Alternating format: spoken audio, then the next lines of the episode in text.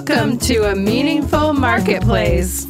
I'm Sarah Masoni from Oregon State University's Food Innovation Center, where I've helped countless dreamers launch their new food products. It's the science of taking a food delight from the kitchen to mass manufacturing and still keeping its great taste. That's what I do. I've been called the woman with the million dollar palate, although I haven't tried to cash that check yet. Listen in weekly for real life stories. I'm Sarah Marshall, owner of Marshall's Hot Sauce and author of Preservation Pantry, modern canning from root to top and stem to core. I love inspiring business owners to get started on their journeys, encouraging folks to be part of their local community, and I'm excited to help business owners tell their stories. Join us as we explore the journeys of women entrepreneurs in the food and beverage industry. Hello, everyone. Welcome to Masoni and Marshall, a meaningful marketplace. I am glad everyone joined me today for our podcast, and we think it's important for us to be here with stories of hope for our listeners. So, thanks for joining us, and we love to hear stories of our female food entrepreneurs. This is Sarah Masoni of Oregon State University's Food Innovation Center in Portland, Oregon. We sure will be missing Sarah Marshall today and look forward to her returning very soon. We want to thank our sponsor, Market of Choice, for supporting this broadcast, Masoni and Marshall, and thank you for helping spreading the word about women food entrepreneurs. Market of Choice is a proud sponsor of the Meaningful Marketplace because we believe in the power of local food entrepreneurs. So much so that we carry more than 7,000 locally made, raised, farmed, and harvested foods in our stores. Our passion is to help local makers, farmers, ranchers, and fisher folk realize their potential through programs that help them succeed. Thank you, Market of Choice. We love you.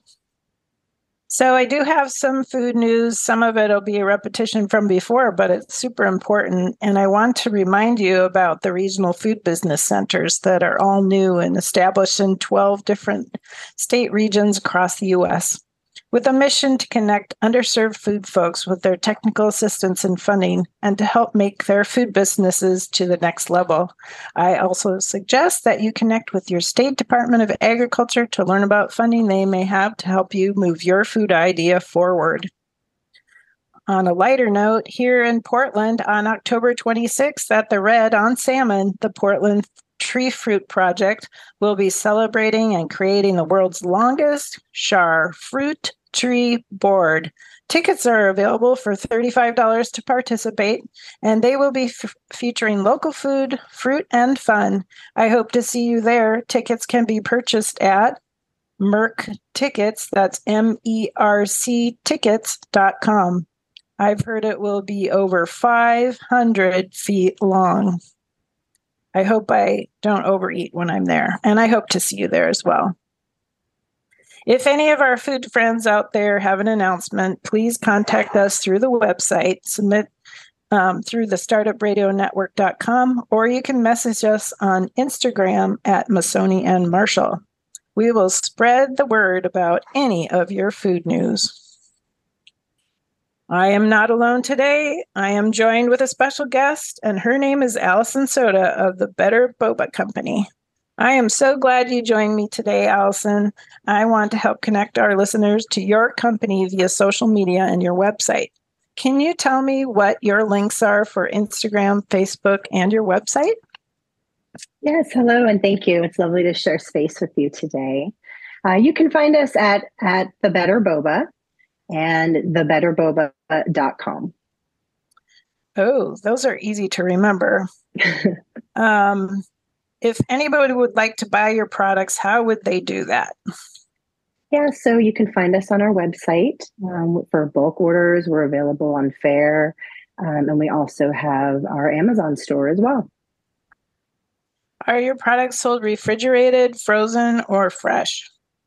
No, it's actually shelf stable, so they oh. are one year from the time good from the time of purchase. Oh, that's great. And do you also have a brick and mortar location here in the Portland area that's selling your products?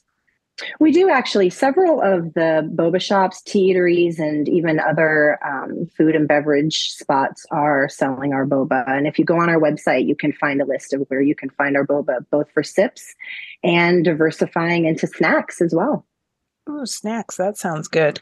I always love munching on the boba, um, especially when my daughter orders a drink and doesn't eat them all. I'm always the one sipping them through those big straws. Yeah. So tell us about the name of your company. Why Better Boba? Well, Better Boba is really an effort for us to source better ingredients for the packaged boba that is available in the States, really all of North America.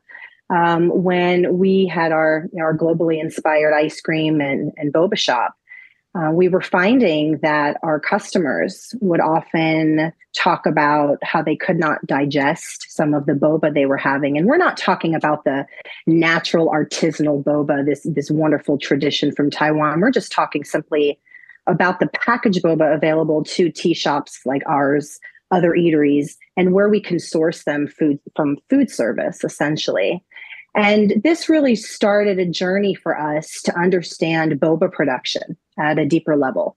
And so we went around the world to learn more about what is available in the States versus in, in other countries abroad, and what we can do to try to make our process a little bit better in terms of what's available in the United States market.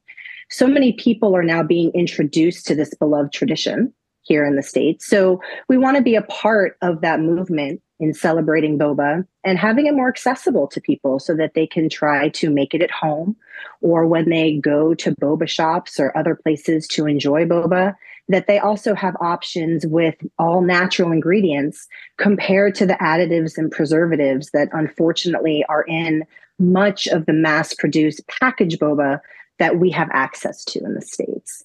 I think better also for us is better accessibility really, because during the pandemic, there was a massive boba shortage. And at that time, we were making our own boba. And so we had boba shops reaching out to us from around the country saying, Can you help us source boba? Because we ran out. And that also made us think more about streamlining this distribution effort and having more access by having a manufacturing facility here in the States to be able to make it um, and have access to more people, you know, quicker. And I think finally, really, boba, better boba is because boba makes so many things better.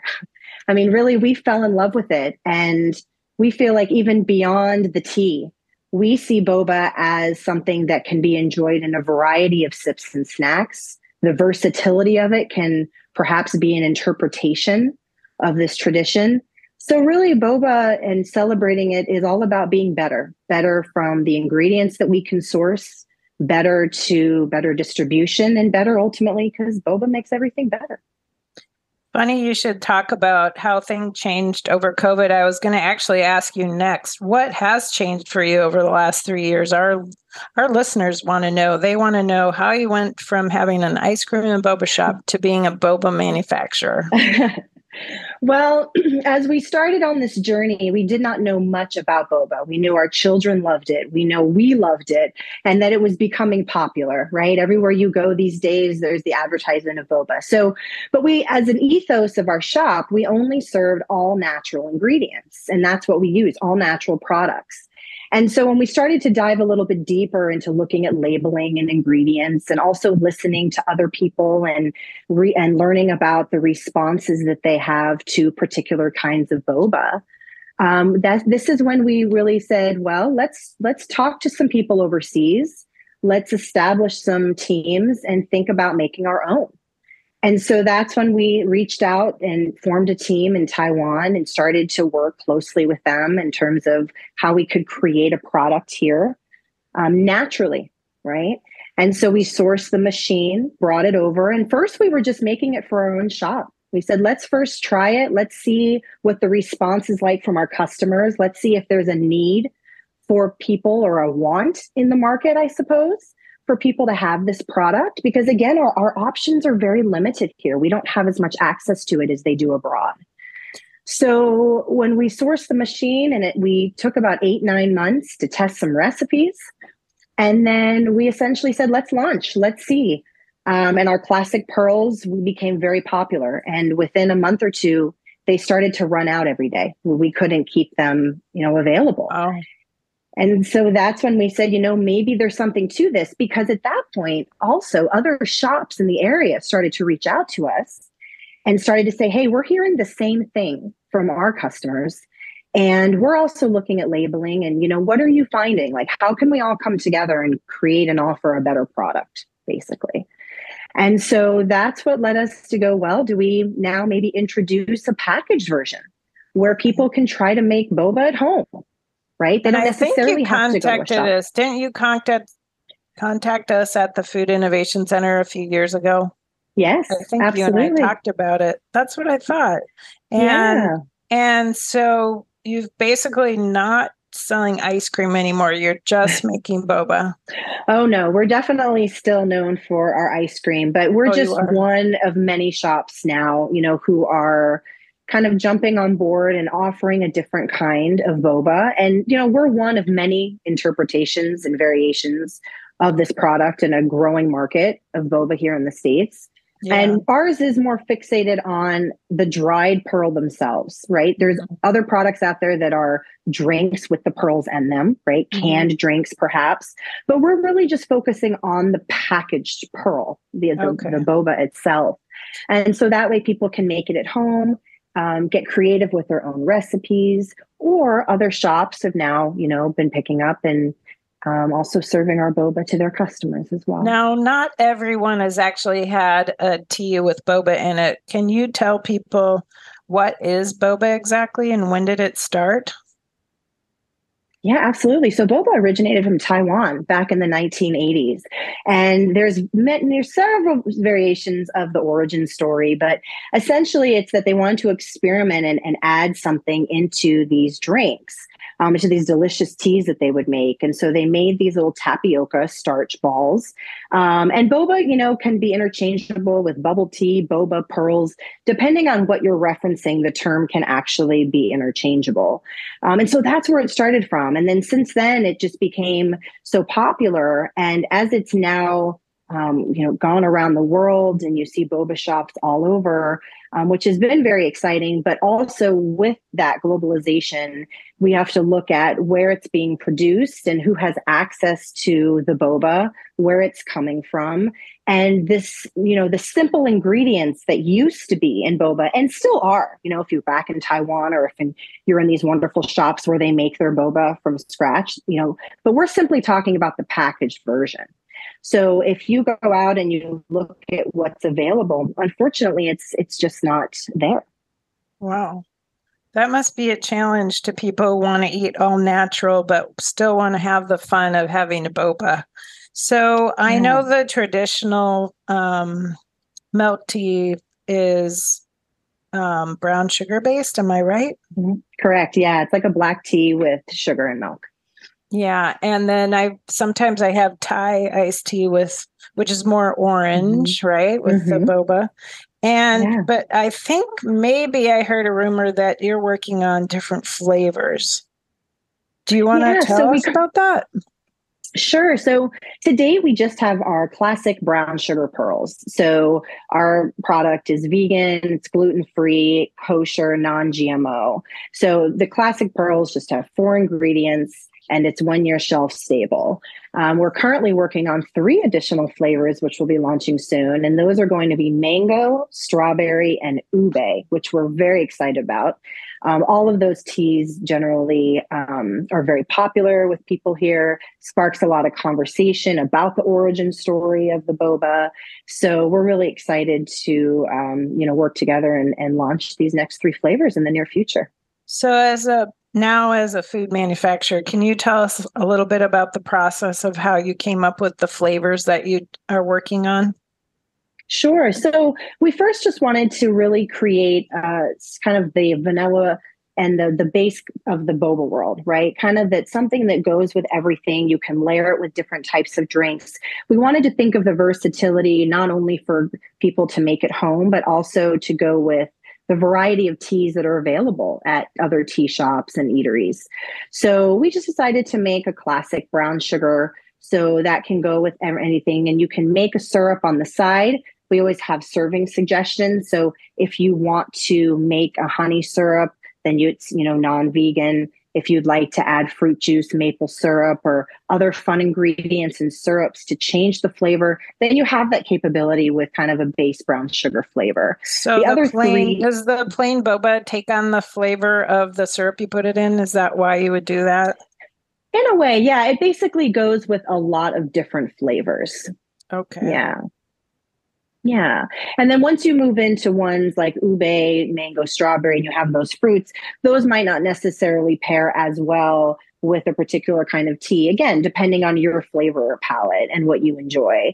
So this way you can really experiment because, again, beyond the tea, we're also wanting to showcase perhaps boba in a way where you can put it on top of ice cream. You can yeah. put it in an acai bowl, a granola bowl. Um, our children, they love to have brunch with boba poured on top as pancakes and waffle toppers. So, oh. I mean, you really could this this idea of a tapioca pearl we're certainly not reinventing you know claiming that it's it's simply just another variation of what we can do with this pearl I, I think I've gone to a yogurt shop and my daughter always puts the boba on her yogurt, which is kind yes. of fun. Yeah, it's great. So, Adds a lot of texture to it. Yeah, and so now you're you've set up a manufacturing facility, right?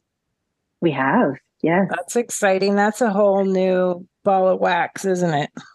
it is. And we've been really fortunate. You know, this community here in Portland and in Oregon has always been so supportive with founders and really looking at solutions that will have a better impact in so many ways. So we've been really fortunate, I think, to have the support um, of the community and really understanding this process. You know, this is not our backgrounds.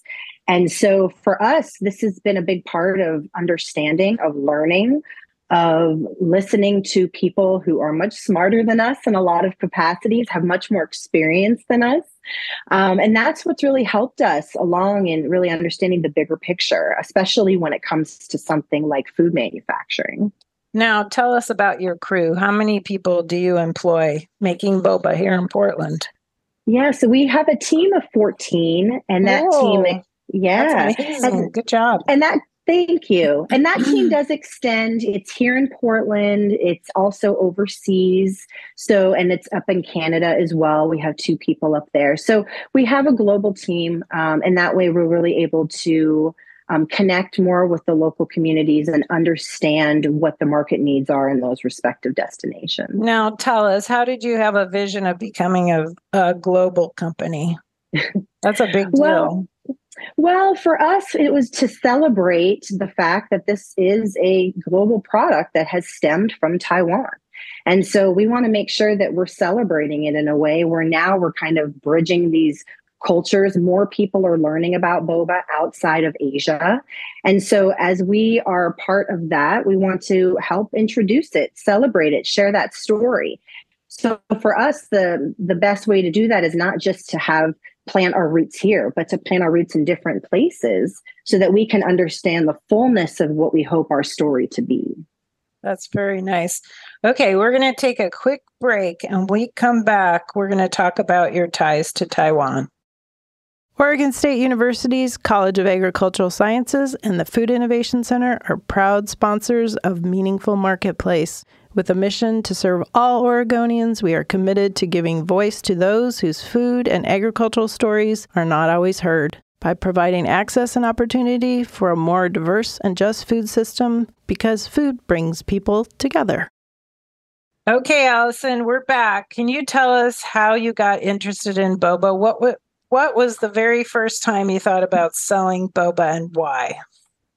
Well, it was first from our own children because they were the ones that were sharing all about how wonderful and delicious it was. But I also have Taiwanese family members in my own family. And in our team that we created, we have Taiwanese Americans and Taiwanese Canadians. So originally, actually, it stemmed from our own family and understanding the popularity in our community and abroad. And then from there, now it's stemmed to having a team that includes others so that we can truly try to understand the identity and the origin piece of this boba journey. That makes you very inclusive. And I'm really happy to hear that you have an international team like this for that international product that you're creating.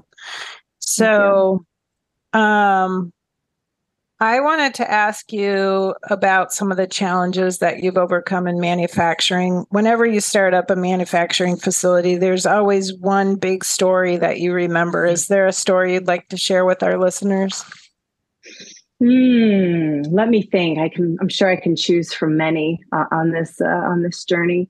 I think you know, for us, the finding the facility with the with the licensing that would be a part of understanding this journey. And what I mean by that is a lot of people actually wouldn't even engage in a conversation about the production process because they did not know what boba was.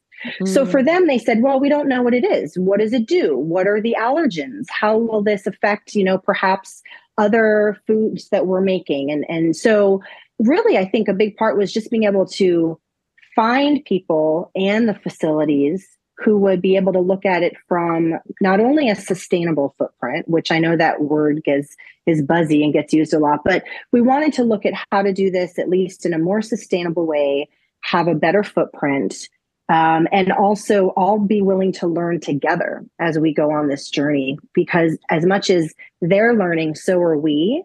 So we wanted to be able to have, you know, a coming together of the minds to try to create a roadmap. So that begs the question: Are you then producing in the in Portland, but are you producing other places as well? So are you making product in Canada and Taiwan? So we're not making it in Canada or Taiwan yet. We're wanting to try to keep our manufacturing here within okay. the states and potentially Canada. That is a discussion that we're having with our Canadian teams right now actually. Again, just because of that accessibility and distribution mm-hmm. piece. Yeah. Making sure that we can have a product that reaches us that does not need to have any preservatives or additives to maintain the freshness. And I yeah. think the as of right now um, our in our labs and our experimentation, we're just finding that the best way, based on current resources, is to be here in the states. So, how have you managed to increase your production and distribution? You said that all of a sudden everybody, you know, wanted your boba when there was a shortage. How did you handle that increase in production? Well, a lot of long nights, hired more people, right? Continue to really um, again, reach out to people who knew more than us and said, How can we ramp up this? We purchased more machines from abroad so that we could have mm-hmm. industrial size production. So now we're able to, you know, instead of being able to make 100 or 200 pounds of boba an hour, we can make thousands of pounds of boba in an hour. Um, how that would come together with scaling, right? From small batch to scaling also took you know a monumental effort where we're going to source our ingredients from. Um, so all of that process really you know was um, when they came to us and asked for us to start selling boba we said well this is an opportunity right for others to be able to continue their line of income continue what they need to do and also try to just introduce a different product to the marketplace so, have you linked up with some distributors or brokers? That's always the big question for food entrepreneurs. Are you using a distributor? So, we actually are not using a distributor oh. in the oh. States. Yeah. Okay. So, you um, direct ship? We do. As of right now, Tell in Canada, we are. Yeah. So here, you know, we're still fairly local and regional in who we're reaching. So we have the capability um, and the team and the time to manage that. Now, as we start to grow, those conversations are happening. And up in Canada, we are actually working with brokers um, because they also were having um, a lot of conversations and invited us in back in June to really go and have some uh, think tanks with them in various communities up there as well about how to bring boba in because, as you know, labeling and ingredients in Canada is very different from the United mm-hmm. States. So that was an additional conversation to be had. Well, that's why it sometimes makes sense to have products made regionally. If you think yeah. about the dairy industry, we have local dairies producing milk everywhere. So maybe we need to have local boba uh, manufacturers in every city. Wouldn't right. that be quite a fun thing? Yes, it would be anything we can do to continue to celebrate boba, I think is absolutely worth it a lot of our food entrepreneurs like to partner with other food entrepreneurs in the area. Have you um, created any relationship with other food entrepreneurs in the Portland area? We have actually. We um, Nye from Charcuterie Me. So she actually um, we did a little photo shoot together showcasing our boba with her incredible um, artisanal boxes. Um, here Karaoke bowls in portland is, this month is featuring the better boba bowl as part of their delicious line of acai bowls and um, also putting boba into smoothies they're president momo coco who you know was recently on. We um, had a collaboration this summer featuring the boba in her delicious iced cocoa. So um, yeah so i think as we continue to reach out you know to others and explore more of the possibilities and the diversity of the pearl of the boba yeah. then we're excited to see what um, other partnerships arise i kind of wonder why starbucks hasn't jumped on the boba train have you talked to them Actually, we have. We're in conversations with Starbucks, and they have been testing boba at some of their locations. Oh. And so it's a conversation that we're having about, again, where they can be sourcing it, where it's popular, which markets it's popular in for them, um, and what type of boba. Yeah. That would be a great product for them to have in rural areas where there might not be the variety of different types of drinks like we have in bigger urban yeah. settings. Sure. So yeah. you're self distributing. Does that mean you're shipping a box here and there, or are you actually shipping by the pallet? Well, we are doing by the pallet. Good. So, yes. That's yes. great. That was a recent achievement for us. So it's very exciting. That's great. Wouldn't it be nice if you only sold by the pallet? That's a great goal, I think. yes it's been wonderful for us to just continue seeing you know the last very short time frame you know last couple years a few years from our original origin to now uh, to really just see the direction and the growth of this wonderful product do you sell in any farmers markets here in the portland area no, we don't. We ha- we talked about it, but our resources and manpower right now had to be used in other capacities. Okay, so um, are there any things that you've been thinking about that you'd like to share with our listeners? Well, I think that, you know, we're really excited to be emerging in this market. And, you know, recently we did have um, some people reach out to us from the Taiwanese American community and and they did feel take offense to us claiming that our boba was better. And we really took that to heart because for us, this was the first time that we had heard this. And mm. If we are going to be, you know, founding and launching a business based on the pain of others for us in any of our businesses, then there's no point for us to continue on this journey. So it really created a very thoughtful dialogue on the origins and identities of foods and other commodities and mm-hmm. how it relates to the greater story and the greater narrative and us not being you know taiwanese ourselves of taiwanese heritage um, even though having family members and our team and others involved in that way it, it still really did cause a really painful reaction to some. And so that's something that we are now really listening to even more on a deeper level because it's important for us to understand where that is coming from especially that identity piece mm-hmm. you know mm-hmm. and how it relates to them and what we can also do in our messaging right as a company yeah.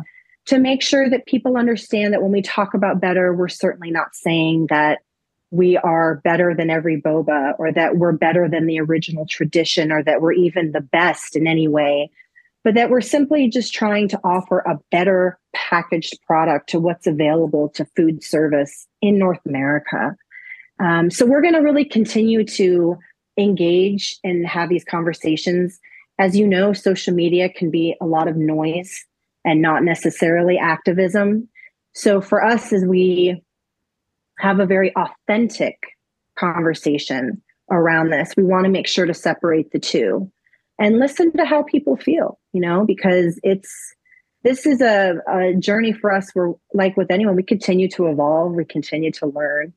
Um, and we want to be better for everybody, um, not just make a better product. And so we hope to continue to do that. That was very well said. I appreciate that. Um, working uh, with integrity and attention to detail does make a better product. And I think everyone really benefits when we have artisan makers that take time to actually carefully craft foods that taste great and are actually healthy and good for us. So kudos to you. Um, so, do you have any last words of wisdom or advice that you might want to give to our fellow food entrepreneurs here as we wrap up the show?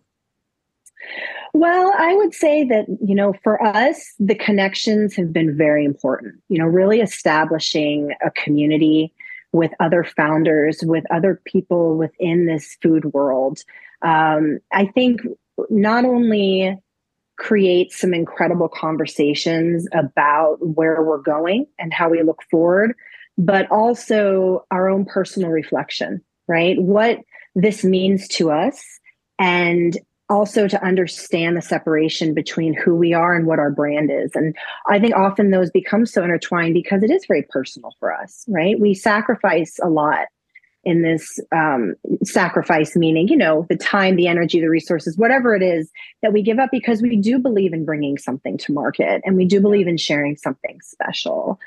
And so I just would say that stay true and authentic to who you are and don't be afraid to be part of the greater conversation and build that community because um, like i said earlier you know this one in portland and beyond has been pretty incredible. And you know what? I was looking at your website. You say twice on there why better boba? And i was wondering if maybe you could switch one of those to how better boba? Mm, because yeah. um, when you list out the all natural uh, boba alternatives like no synthetic ingredients, no preservative, no artificial colors, easy to digest, fun and easy to prepare, vegan, gluten free, non GMO, made in USA, woman and minority owned company. Those are really how you're making a better boba. And mm. I think people would really appreciate knowing how they can change their life by having a better boba. So that's wonderful. Yes. Yeah. Um, I think you have a great website, by the way. It's very informative, and I think people can connect with you easily there. So good job on that. Thank okay. you very much. You're welcome. So guess what? We're out of time, and we're going to ah. wrap it up. It was so nice to speak with you today, Allison, and thank you, you for sharing your story. Um, thank you. And the story of your company. Thank we you, Sarah. You're welcome.